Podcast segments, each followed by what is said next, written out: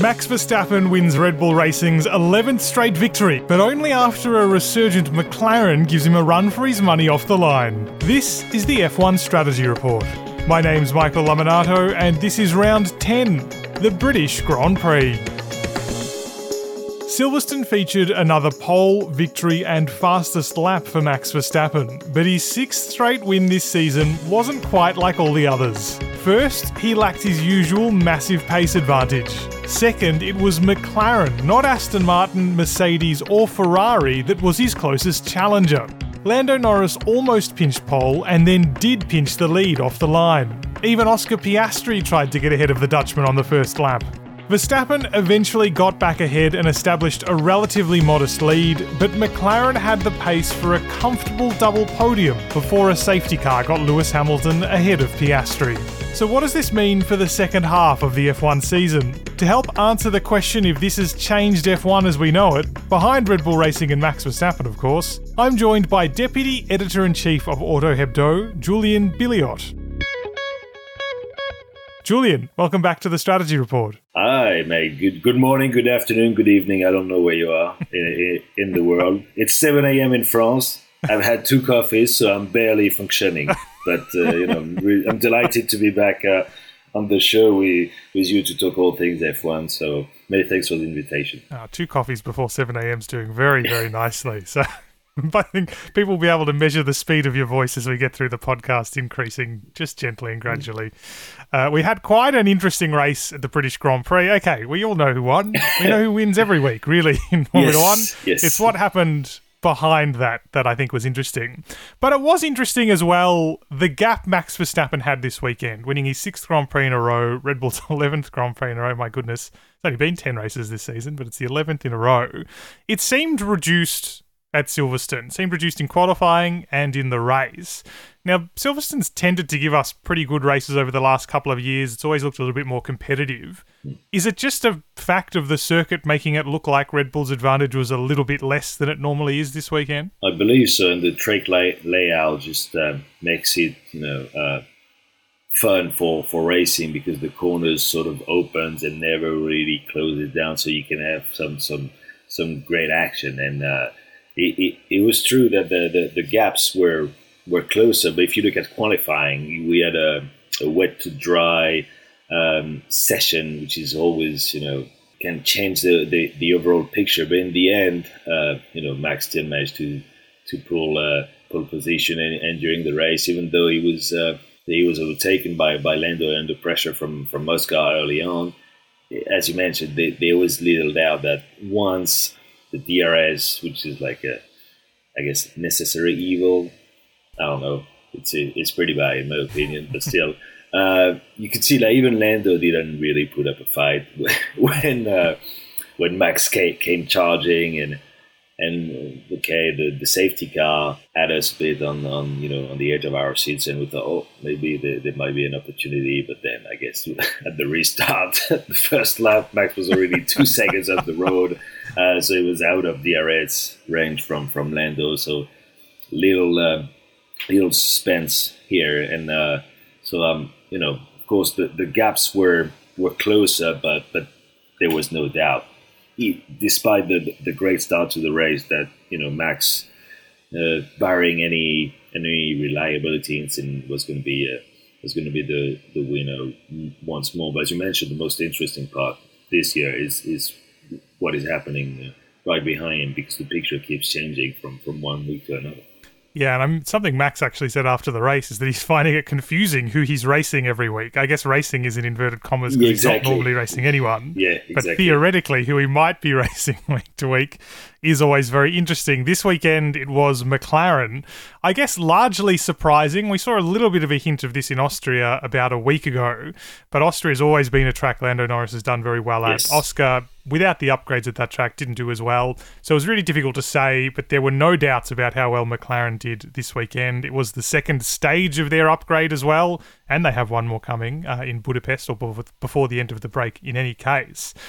Uh, is it too early to try and make some somewhat de- definitive statements about where McLaren is now? I mean, we don't expect them to be second quickest everywhere, but is McLaren a front running team now, do you think? As you mentioned, it's really too too early to, to say because I remember in Spain, uh, Mercedes were, were super competitive, and we thought, okay, Mercedes is back. Um, I guess Charles Leclerc was second in Austria. I keep sometimes my memory gets fuzzy because there's so many races coming, you know, thick and fast.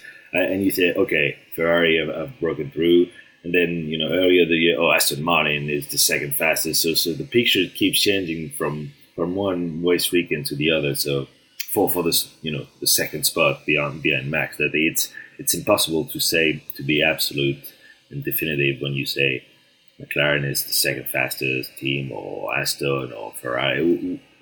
What is true, however, is that I, I look back at the results before, before our chat, and in Jeddah they were 15th and 17th, Lando Norris, and uh, Piastri mm. and Lando Norris. Uh, they had a terrible start to the season, dreadful. I think they barely exited Q3, uh, Q1. Sorry, I'm not even sure they exited Q1 in, in Bahrain. Uh, and, and, and the first races were, were absolutely you know, really, really bad. Uh, and what is in a normal year in the Formula One uh, I grew up with, you you knew that once you were cooked at the first race, that the, the whole season was going to be a very long and painful one. And it seems that with I don't know if it's the new regulations or, or something else, but it seems like you can recover pretty quickly, which is which is amazing because Bahrain was like four months ago, um, and and true McLaren had, had admitted very early on that you know they had they had missed the the cut with their with their new cars, and maybe the upgrades were already in the pipeline in, in February or January. Uh, but but still, their recovery is impressive, um, and I wouldn't be surprised if um, if at a you know later races we'll see Aston coming back I would see Ferrari uh, perform. I would see Mercedes as well, despite all teams gradually shifting their attentions towards uh, 2024, of course. Uh, so I'd say it's still, and I, am not sure we'll get a clear picture behind Max all year long. I think the, the momentum will keep shifting um, every uh, every race, which is you know, at least we have something to look forward to. I've Been saying people should be putting a sticker over the first position on their televisions if they're getting bored of watching who's leading and just pretend yeah, could, that the exactly. number's different. Yeah, exactly. Checo Perez is making the sport. At least we we don't have a Red Bull one two every weekend. Mm. We hmm. should have a Red Bull one two every weekend if if we were honest. But uh, thankfully, Checo, you know, I don't know, maybe he's, he's going for driver of the day every every weekend. With, his recovery from P fifteen or whatever to to P from three to to, to six. But uh, no, no, it's, uh, the, the, the, the, fight for second place, and at some point, I still expect Max to, to drop one because or Red Bull to drop one because the, the, the, the more races you get, just the probability of, of them winning everything is it just gets uh, gets less because you know if, if we had a, a, normal season like back in the day with only 17 or 18 races i'd say okay they, they can put it off. We were already like 10 races, should be 11 or 12 if we had Imola in, uh, in Shanghai. Um, but with 22, um, I still expect at some point, you know, a poor start, you get collect, you get collected at the first uh, corner, uh, or you, you have an issue like you had in, in qualifying in Jeddah, like uh, with the engine or something else. So I think they, uh, we'll see someone else win the race this year, I guess. I mean, someone else then uh, who's not Checo, of course, but uh, another team. So, but uh, to, to, to come back, long story short, I, I'm not sure McLaren will be at the front every weekend, but definitely they, they, they are now in that in that group behind behind Red Bull, and they've already overtaken Alpine, and they, they, they, they, they will be. I don't see them catch Ferrari because the gap is quite big for fourth in the constructors, but for sure they'll be fighting for fifth and, and be able to fight for podiums at, at, at more races this year. We'll get to what McLaren's performance maybe means for the rest of the grid a little bit later because there were some interesting parallels, like you say, with Alpine and even Mercedes in particular, I think. But to look at their race specifically, uh, qualified second and third, as you said, did really, really good job off the line to, in fact, get one car ahead of Max Verstappen, even if just for a little bit. But then DRS'd their way behind him, the dreaded DRS to build a little bit of a gap, which meant they were safe from undercut range. In the end, the safety car meant Lewis Hamilton was able to jump Oscar Piastri, otherwise, looked like he was probably going to be safe. There was only really one moment of tension, I guess, in terms of uh, the strategy point of view for McLaren, and that was what tyres they were going to put Lando Norris onto. He was pretty adamant he didn't want the hard tyres. The team gave him the hard tyres. And in the end, it kind of worked out all right, although it's partly, I guess, because the McLaren seems to have pretty good straight line speed. It's always interesting when you hear drivers and teams argue. Like, we hear it a lot from Ferrari, I guess, and maybe for good reason. We don't hear it a lot from McLaren because they're not often in this position. Do you think that because of the stakes, you know, a podium was up for grabs. There needs to be a little bit of development of trust between driver and, and strategist because they're so unused to doing this. Uh, I must say, I was I was surprised about Lando's tire call. I mean, from from from the team, and I thought first, I thought, oh, maybe they don't have any any softs available. You know, I don't know, in, because in, maybe in qualifying they used too much or whatever. Already with Oscar, who pitted like three laps before the safety car which ended up costing him the, the podium, unfortunately. Um, I was kind of on the fe- on the fence, but I thought, okay, you know, McLaren they need the points, and they, they, they could be targeting a double podium finish. So so they, they, they, they went for the safe option with, with Oscar, We still had like 23 laps. And since he started on mediums, you, you, you couldn't put back uh, medium if you want to do a, if you wanted to do one stopper. So you had to go for the safe options of, of. Um, but uh, with uh, with Lando, I was I was really surprised because I thought, okay, it's it's fewer than 20 laps remaining after the safety car. Everyone else is, is switching to, to softs, and we saw with with George Russell, we did 29 laps mm. on the softs from from the beginning. I mean, different cars, you could say maybe the McLaren would eat up the tires more than uh, uh, than the, the Mercedes, and the, and the engineers knew it but in, in the, for me, it was a, a 50-50 call. It's like it's not a mistake or not a great call. If, if you keep the second position, you look like a genius. If, mm-hmm. you, if you drop it, you, you, you know you're like zeros. But it, there was no wrong wrong call in my opinion because so I double check. So Lando had four scrub sets of softs available to him, so he could have put softs uh, during the safety car, and, and, and the hards were not were not working great you know, because uh, some drivers had already switched uh, to to it. And um, but McLaren seems seem confident. At least they were not flip flopping like like you hear too often, unfortunately, with with Ferrari with, mm-hmm. when, when the drivers ask, "So what do we do?" and they go, "I get back to you." blah blah blah. It's like, what are you doing? Um, you should have clear cut answers. at least Mercedes, uh, McLaren, they, they were adamant. They knew what they wanted to do and um, and we, we have seen that with even with Lewis and Bono after mm. so many years. Sometimes Lewis is not sure and he's he's all questioning the strategy. It's like, oh, you put me on the wrong tire or blah blah blah. And then the, the, the engineer, I think Lando was a new engineer because the voice was different compared to to the one I was used to hearing, and. Um, and at some point, he sounded a bit annoyed, like when they, they kept asking "Do you think the tires could last or whatever?" I was expecting a Kimi Raikkonen sort of reply like "Leave me alone, I know what to do," or "Just let me drive."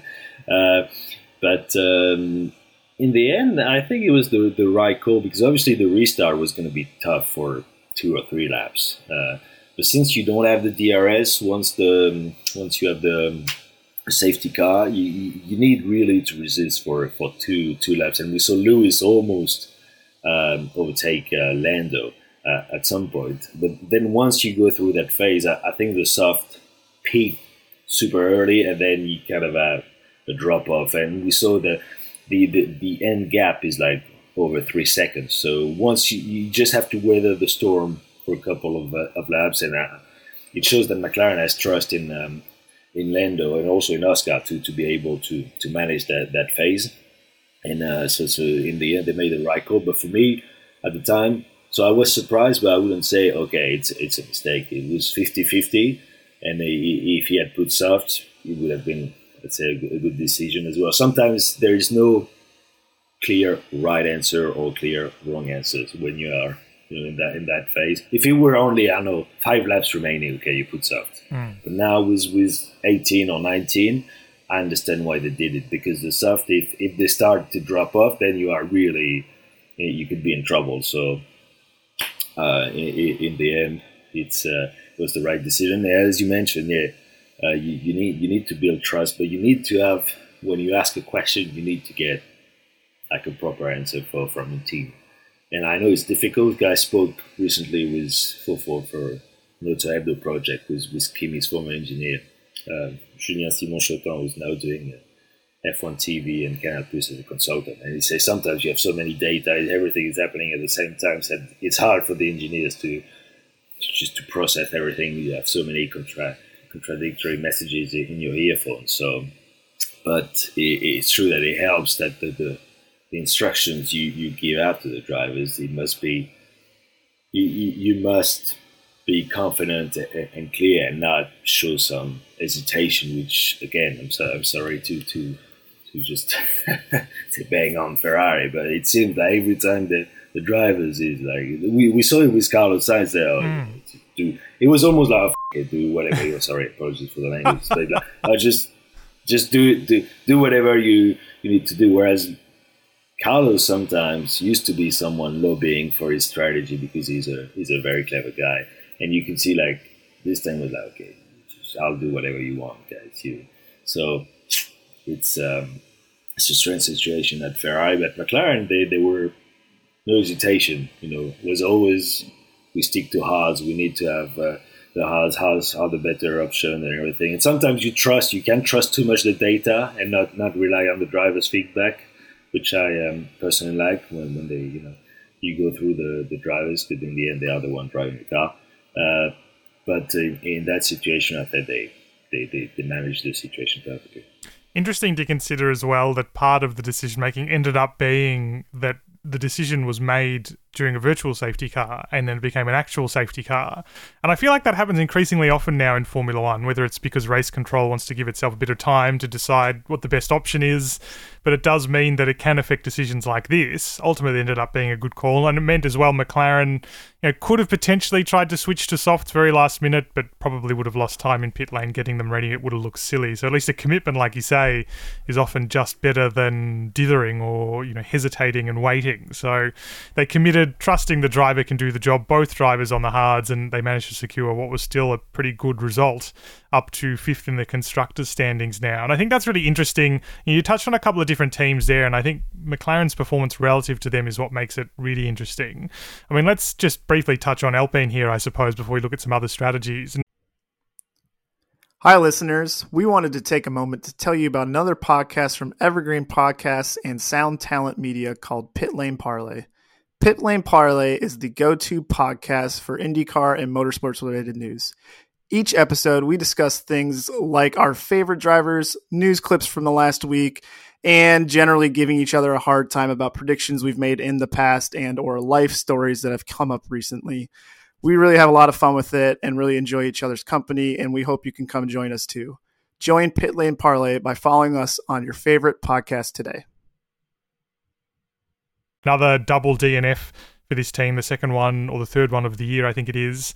Uh, one unreliability, one Lance Stroll problem, which, okay, not Pierre Gasly's fault. That can happen when you're racing the Lance Stroll sometimes, unfortunately. But I mean, it must be felt most keenly at Alpine the fact that it looks like McLaren's taken a big step forward. How much does you know this big upgrade? And you mentioned it earlier. Aston Martin's done it now. McLaren's done it under these rules. How much does this big jump hurt a team like Alpine that's talking about plans to move to the front in three race, uh, three seasons or four seasons time? It makes Alpine's woes or even more, even more painful because it feels like no matter what is happening, Alpine's like ceiling is finishing P7 or, or, or P8. And I know they had a, a great run at Monaco, but Monaco is such a specific track and, and you can't really overtake. So if you qualify well, you, you pretty much guaranteed uh, to get a, a, strong result. But apart from that, their season has been has been pretty poor and, and disappointing. And the the thing that is even more painful for them is the way they, they handle the situation off track because I remember over the winter McLaren right away said, okay, we, we, we've messed, you know, we've missed our targets and the car that will start the season will, will not be good and they, they say goodbye to James Key. So they were not afraid to, to take big, bold decisions and you be decisive, just like they did with their strategy at Silverstone. Whereas Alpine was like, I don't know, it sounded like French content. Oh, you know, we hit our targets. We will get closer to the top three. We finished P4 last year, which was great results, despite a terrible you know, reliability that probably pushed Fernando Alonso uh, uh, away, among other things. But it it felt like, and I remember Esteban Ocon, Esteban Ocon's uh, interviews during during the launch of the A523. You know, like, oh, the car is, is so much better than last year. It's like a different world. Like he said something almost. I, I double checked because I wasn't sure. But he said, "Oh, uh, it's almost like we don't need to do winter testing. The car is so good that we, you know, it's like a different world." Like, okay, okay, but which, which is. Uh, I, li- I like that, but when you have that kind of statement, then you need to deliver. You know, it, it's like Zlatan in football. Zlatan has a big mouth, but Zlatan on the pitch is delivering in and out. I mean, now he's retired, but you know, he say I'm the I'm the greatest, but when he's on the pitch, he's doing crazy things and, and, and very entertaining. Alpine is like, oh, we, we our, all our targets would get closer to top three, and then you show up and you're like, okay, you're still the fifth fastest, or you've actually uh, let's say tumble down the, the pecking order and you, are not the, the, the, fourth fastest team. You you more like the fifth fastest in sort of a no man's land until McLaren's recovery. And now you're like the sixth fastest team. Um, you make mistakes in, um, in pit stops or how many penalties they've had mm. this year. I remember Bahrain was was a joke. Austria uh, Ocon had like 35 seconds penalty which is almost unheard mm. of. Uh, and and and the the the reliability has been has been again fairly poor. It really was last year, so it's just it's a very bad look for Alpine when you have teams like like McLaren or Aston over the winter making such a huge jump. And, and you spend all winter saying we've hit all our targets, we will get closer to the front, and then you know you, and, and the, the thing is, they, they kept saying that. They say, oh, if you look at the at the gaps, uh, oh, the, the gaps are close. Yeah, but the gaps are closer for everyone. It, it's not like okay, maybe if you take the the overall the overall picture, you've come closer to the the say the the very top. But in the meantime, you've been overtaken by two or three other teams. So it performance in Formula One is always relative to to other. You you could have let's say find you could have found, sorry, half a second. If, if the others have found a whole second, you, you, you know, you, you may have moved forward, but at a, at a slower pace compared to your rivals, you end up in the, you know, in the constructors championship suffering from it. So it's, uh, Alpine season has been bad on track, but also off track. I remember in Monaco, so after, so, so Laurent Rossi, the CEO of the brand, had a big, uh, you know, he had a big interview in Miami where he called called out the team like in a big big spot, which in a way was kind of re- refreshing. At least he was not hiding behind a behind a rock. He, he said that they were you know amateurish and stuff like that. So very strong word, mm-hmm. even even in French, uh, because sometimes it sounds worse in English than in French. But in French, it was also pretty pretty strong.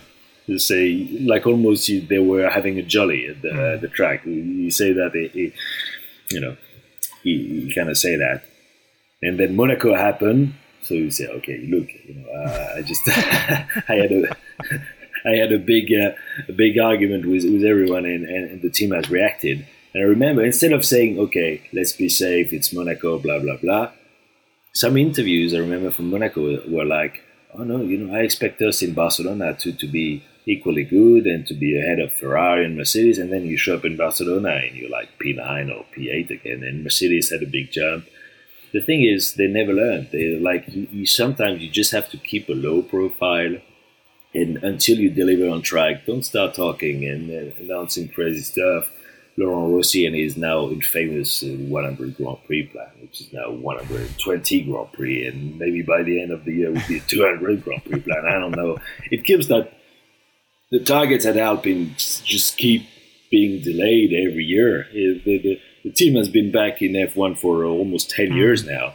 And, uh, you know, it feels like the it's a moving target. So it's, uh, it's uh, it's a pretty bad look when you have a team like McLaren, which is able to to recover in, in only four or five months, and uh, and a team of Alpine, which is just just I don't know, standing still. Really, it doesn't. It's not a good look for them, and it'll be interesting to see. I guess points wise in the constructors' championship, obviously they are behind now, but then also how big that gap might grow if McLaren step forward does end up being a permanent fundamentally eh, for the rest of this season. It'll be really interesting. Interesting too for Ferrari and Mercedes. Now the gap is pretty big for McLaren, so it seems pretty unlikely they're going to catch them. But in terms of pure pace, McLaren might be quick enough to decide what order those teams finish in in the constructors' standings purely by just getting in the way. Fundamentally, that's what we saw in Silverstone in part.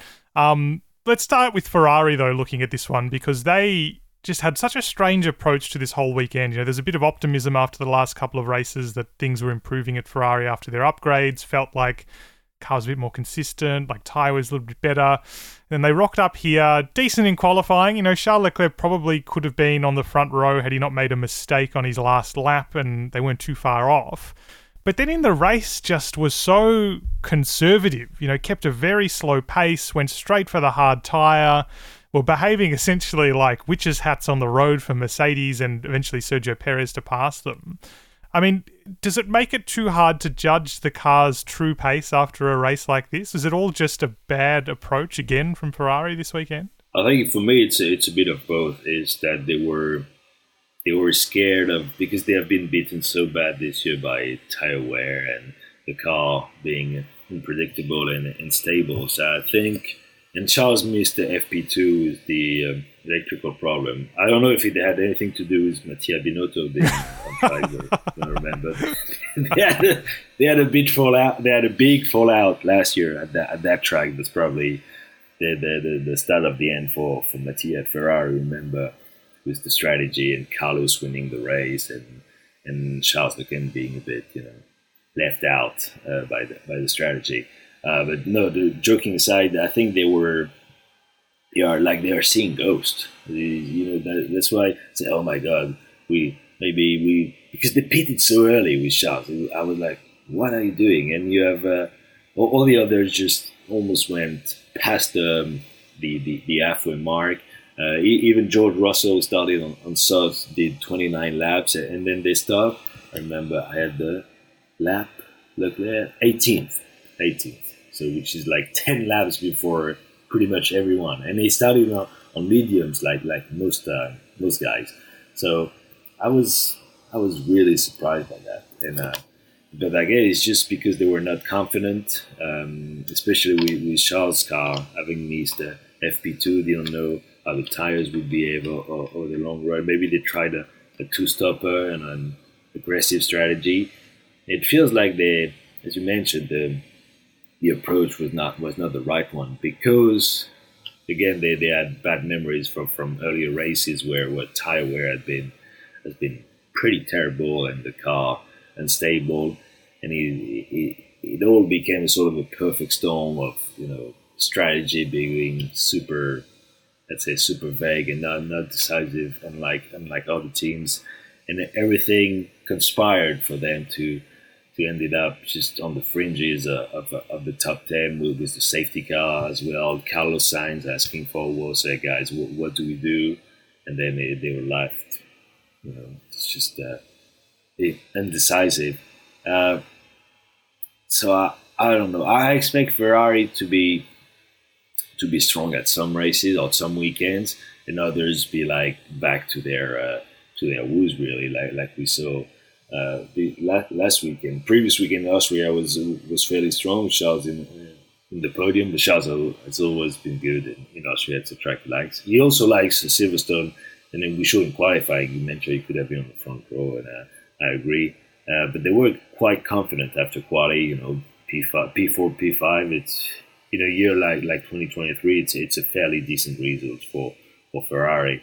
But in the race, they were like, it's it's like every everything that that could go wrong has gone wrong. I mean, they still managed to finish with, with the two cars, but it's just it's a, it's a mixture of everything. The car is not great. Definitely, the car is, is a massive step back compared to last year. And I fear that they had a a small window of opportunity last year to to finally end their title or championship drought, and it, it feels like the way. Maybe, maybe, I'm wrong. I hope I'm wrong for the tifosis, but I feel like until 2026, Ferrari would not be able. It's like okay, we're, we're back to another long period of, of little hope for for for Maranello. I'm. I don't think that's too unfair of a call. I mean, it feels like Ferrari is struggling a lot even to understand what it has from its car. You know, you talk about those early tyre changes. I understand why Ferrari would be worried about high tyre wear. That's been the story of the whole season, pretty much, for the car. But, you know, there were signs, just the cooler conditions, for example, and George Russell being able to start on soft tyres, that the, the race was going to be less aggressive for tyre wear and that maybe the car still is a little bit better on its tyres since it was upgraded. It's hard to say, obviously, because we've had so few races and they played their hand so conservatively this weekend. But it just feels like there's a lot of uncertainty there. Similar to Mercedes, I guess. You know, they've had their big upgrade in the last month or two. In, in Monaco, it was. And as you mentioned, in Barcelona, it looked good. But now they're starting to, you know, they creep in this feeling that, well, actually, at some tracks, it's not that good. And I think we just need to think about next year it's it's it's a lack of decisiveness or understanding I think that makes this season so interesting. And I mean Aston Martin for the last two rounds have been nowhere as well. Like it's it's really changeable and it's very interesting that it seems like all these teams aren't fully on top of, of what their cars are. Um, but it does, does make it interesting. There's one more point I want to get to before we wrap this one up. Uh, and that is the second Red Bull car. We'll finish, I guess, where we started, and that was Sergio Perez. Now, his recovery was harmed a little bit by the timing of that safety car. He'd also already made his pit stop, and you can kind of understand, I guess, why they'd stop Perez early. He was going for an aggressive strategy to, to, to make up places, so that kind of makes sense. Whereas Hamilton stayed out to get the safety car, and that made sense for him. But you know, qualifying is his problem at the moment, isn't it? You know, it's he's giving himself too much work to do, and he was sent to the end of the pit lane in, in Q1 when it was cold and wet. His tires lost temperature. It's not the only reason he didn't make it through Q1 because other drivers did. But do you think the team needs to take a bit more responsibility for helping build up his confidence, or is he almost a bit of a, a spiral and a lost cause at this point? I mean, Checo is like 33. He's been there for 12 years. He's had so many race starts. He's won many Grand Prix, and I'm really surprised by the fact that he's not able to just uh, bring everything together in, in qualifying. So, okay, uh, as you mentioned, so the, the conditions in quali were a bit uncertain from wet to, to dry, and in, in, that uh, circumstances, it's always like the last man uh, taking the checkered flag will always will get the fastest lap. So, and at some point, I think Perez was like second fastest or almost fastest in, in, in, Q1. Yeah, he was fastest in, in Q1, and then and then the the times just uh, tumbled down. But for me, this this is on the team. Like you need to, you, you should be able to to making like say uh, I think Gasly crossed the line like with two seconds left before his, his, final fire and managed to be third fastest in the end or something like that, or, or at least comfortably in, in, in Q2. So for, for, me, the timing here was yeah on on on, on the team. But when you hear oh, the team needs to help him build confidence, it sounds like he's not Pierre Gasly in 2018. He's not Alex Albon in 2020. I mean, Checo Perez has has a, a wealth of experience. So he should be able to to handle that kind of uh, that kind of things. So the, the team doesn't need to to build his confidence. Uh, I'm just yeah, I don't, I don't know what's happening. The, the, the thing is, it feels at Red Bull that the car is set up and, and designed and uh, everything is made for Max, and which I can understand because the guy is, just is just pure fire in, a rocket, and, and he delivers week in week out. But even a guy like I, I'm sure if someone I'm not sure someone else can actually perform like decently against against Max in, in that configuration, in that team with, with a car properly set up and designed for him. It's so I think the setup is so extreme at Red Bull that you know it's it's only it's tailor made for Max and Max only. So I don't want to yeah I don't want to pile down on Checo too much, even though he, he should be on the podium every let's say every uh, every weekend, and Red Bull should be yeah I mean securing one Tuesday at, at every race pretty much. Uh, but it feels like it's not. I'm not sure like someone like Daniel Ricciardo, which is of interest for for for you guys in Australia, I'm not sure he would be doing any any better. I, am not sure anyone else on the grid would do. Even even Hamilton or or Norris. I know they he's friend with, with Max. He, I feel like everyone else will look terrible next to Max because the, the the team revolves around him. The car is set up for for for his liking. So, and and this is going back to your questions. This is the team's responsibility, but more in in, in that sense that they need maybe to to to accommodate. Uh, to understand that, that Formula One, despite being you know a, a not they always say it's a team sport, but in the end, you only have it's it's one drive it's one driver against uh, 19 other drivers, and um, but they need to, to, to to bear in mind that they have two cars, and maybe they they they can accommodate for for for for Checo a, a, bit more. But but when you see Max's success and, and the car, I mean, he, he's leading the constructors championship mm. by 52 points on his own. So you could argue that you know Checo is like it's like you know luxury or, or bonus. so and you could put anyone else next next to Max, they still win both championships because the car is so good and Max is so good as well. Uh, I mean, uh, maybe I've been I've sounded too critical, but Max is doing a fantastic job. Max is a fantastic driver, one of the best in, uh, in ever, and someone I really like to, to watch. Very entertaining, uh, very entertaining also off track when, when he when he wants to say something spicy. So I don't want I don't want to blame Max uh, for for sort of the lack of interest or the lack of suspense in in, uh, in Grand Prix racing in, in 22 and 23, but. Um, yeah, very very bizarre. It feels like um, I don't know if, if if you can use that in Formula One, but in other sports we have something called the yips. Mm. Like I don't know, okay, do, do, you have that in Australia or? Yeah, yes. It's, it's like oh, or in French we say the fear of uh, of winning, which is we sound super French. The fear of winning. uh, we, we, we, we, prefer losing with, with flair and panache, uh, but the fear the fear of winning is like everyone expects you expect you to win or at least to be P2 every weekend, and then you start to, you know, gradually say crumble under the pressure and the, the, expectations. And even even someone like Checo, and then you have the journalist asking him, "So why, you know, how come you you don't qualify for Q3?" And then you have always someone going to Helmut Marko who says, mm. you know, always friendly stuff to you, like uh, his head is not in the right place or whatever. Or, he talks too much about the championship or whatever. So it, it's a very, very difficult environment. Red Bull, Eddie, you know, and, and, and it's tailor made for Max because Max is a ruthless um, competitor. So he he can you know thrive in the in that environment. But anyone else is will struggle. But it's I don't know. It feels like the self fulfilling prophecy used. Like every weekend now, everyone expects Checo to not go into Q3, and maybe I don't know, unconsciously, maybe Checo puts too too much pressure on himself. He's like, oh, you know, it's like you have an open goal and you still miss the, the goal because you're like, man, I'm, I'm, it's so easy. It's supposed to be, it should be so easy, and yet uh, I still I, I still fail. So it's, but I'm sure it's a phase, and after the summer break, he'll come back and he'll score podiums, and he'll probably score a couple more wins when, when Max is not there for for any, any reasons. But it, it, it, it's true that it's a, it's a very let's say head scratching uh,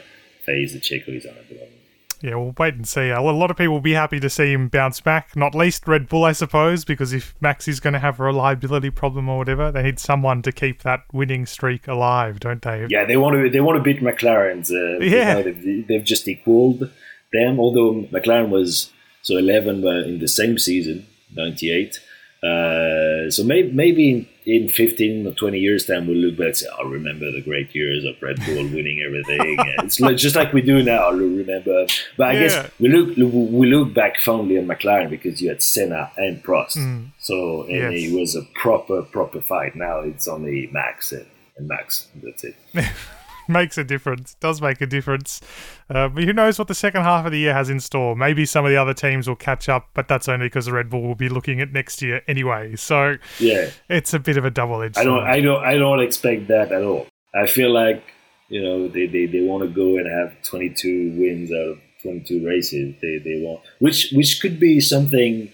The only, I mean, the only. Uh, the really thing to look forward is like at some point you, you get from okay, oh, it's boring. Max is winning every weekend to oh, he's winning every weekend. Could he go the whole way? Like yes, we saw, completely agree. Like in McLaren, they they they won in 88 15 races out of 16 and they, there was that famous Italian Grand Prix the one month after Enzo Ferrari's death and, and, and Senna tripping over backmarker and then Ferrari had a one two so uh, as you go closer the, the, the stakes will get higher and you will have that, that, that tension and, and pressure unless unless they, they, they drop one like it here before the summer break but if they stay let's say unbeaten until the summer break that, that would be a, at least something to look forward to over the second half of the year. Completely agree. At some point, even people who don't want domination start supporting domination for a perverse reason. Just yeah, exactly. Yeah, exactly. Just to see, okay, is something okay? Wh- when is the streak going to end? You you're actually watching to see them, uh, not not to see them fail, but to see, okay, this is greatness actually under our eyes, we should be more appreciative. But you know, us journalists, we, we always complain about everything, or maybe it's only French journalists. I don't know, but uh, no, it's. Uh, I mean, hats off, hats off to Max and Red Bull, and uh, and if they were to win 22 races, then then then so be it, and it would be, you know, something crazy to, to document and witness. It would be incredible to see. We are edging closer to that, but for now, just another win for Max, six in a row, 11 or 10 in a row for this season anyway, and they'll be going for the 12 before the mid-season break. Julien, it was great to catch up and talk about the British Grand Prix with you. Well, thank you very much again for your invitation, and uh, yeah, it's always always a pleasure to talk uh, all things F1 uh, with you, Michael.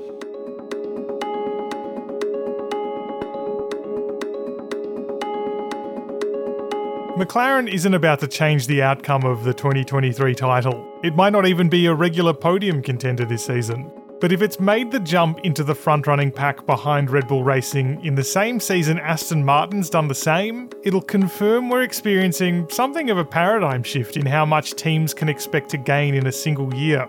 It's a fascinating idea, and thanks very much to Julien for joining me to discuss it. You can subscribe to the Strategy Report wherever you get your favourite podcasts, and don't forget to leave us a rating and a review to help spread the word. You can also find us on social media. The Strategy Report is a Beer Mogul podcast on the Evergreen Podcast Network. Special thanks to Ben Loke from Bloke Designs for the show artwork, and our theme music is by Simon Hosford. My name's Michael Lamonato, and I'll catch you in a couple of weeks for the Hungarian Grand Prix. Get ready, race fans, because the ultimate NASCAR experience is about to hit the airwaves. Welcome to Pit Pass NASCAR, the podcast that takes you deep into the heart pounding world of NASCAR racing.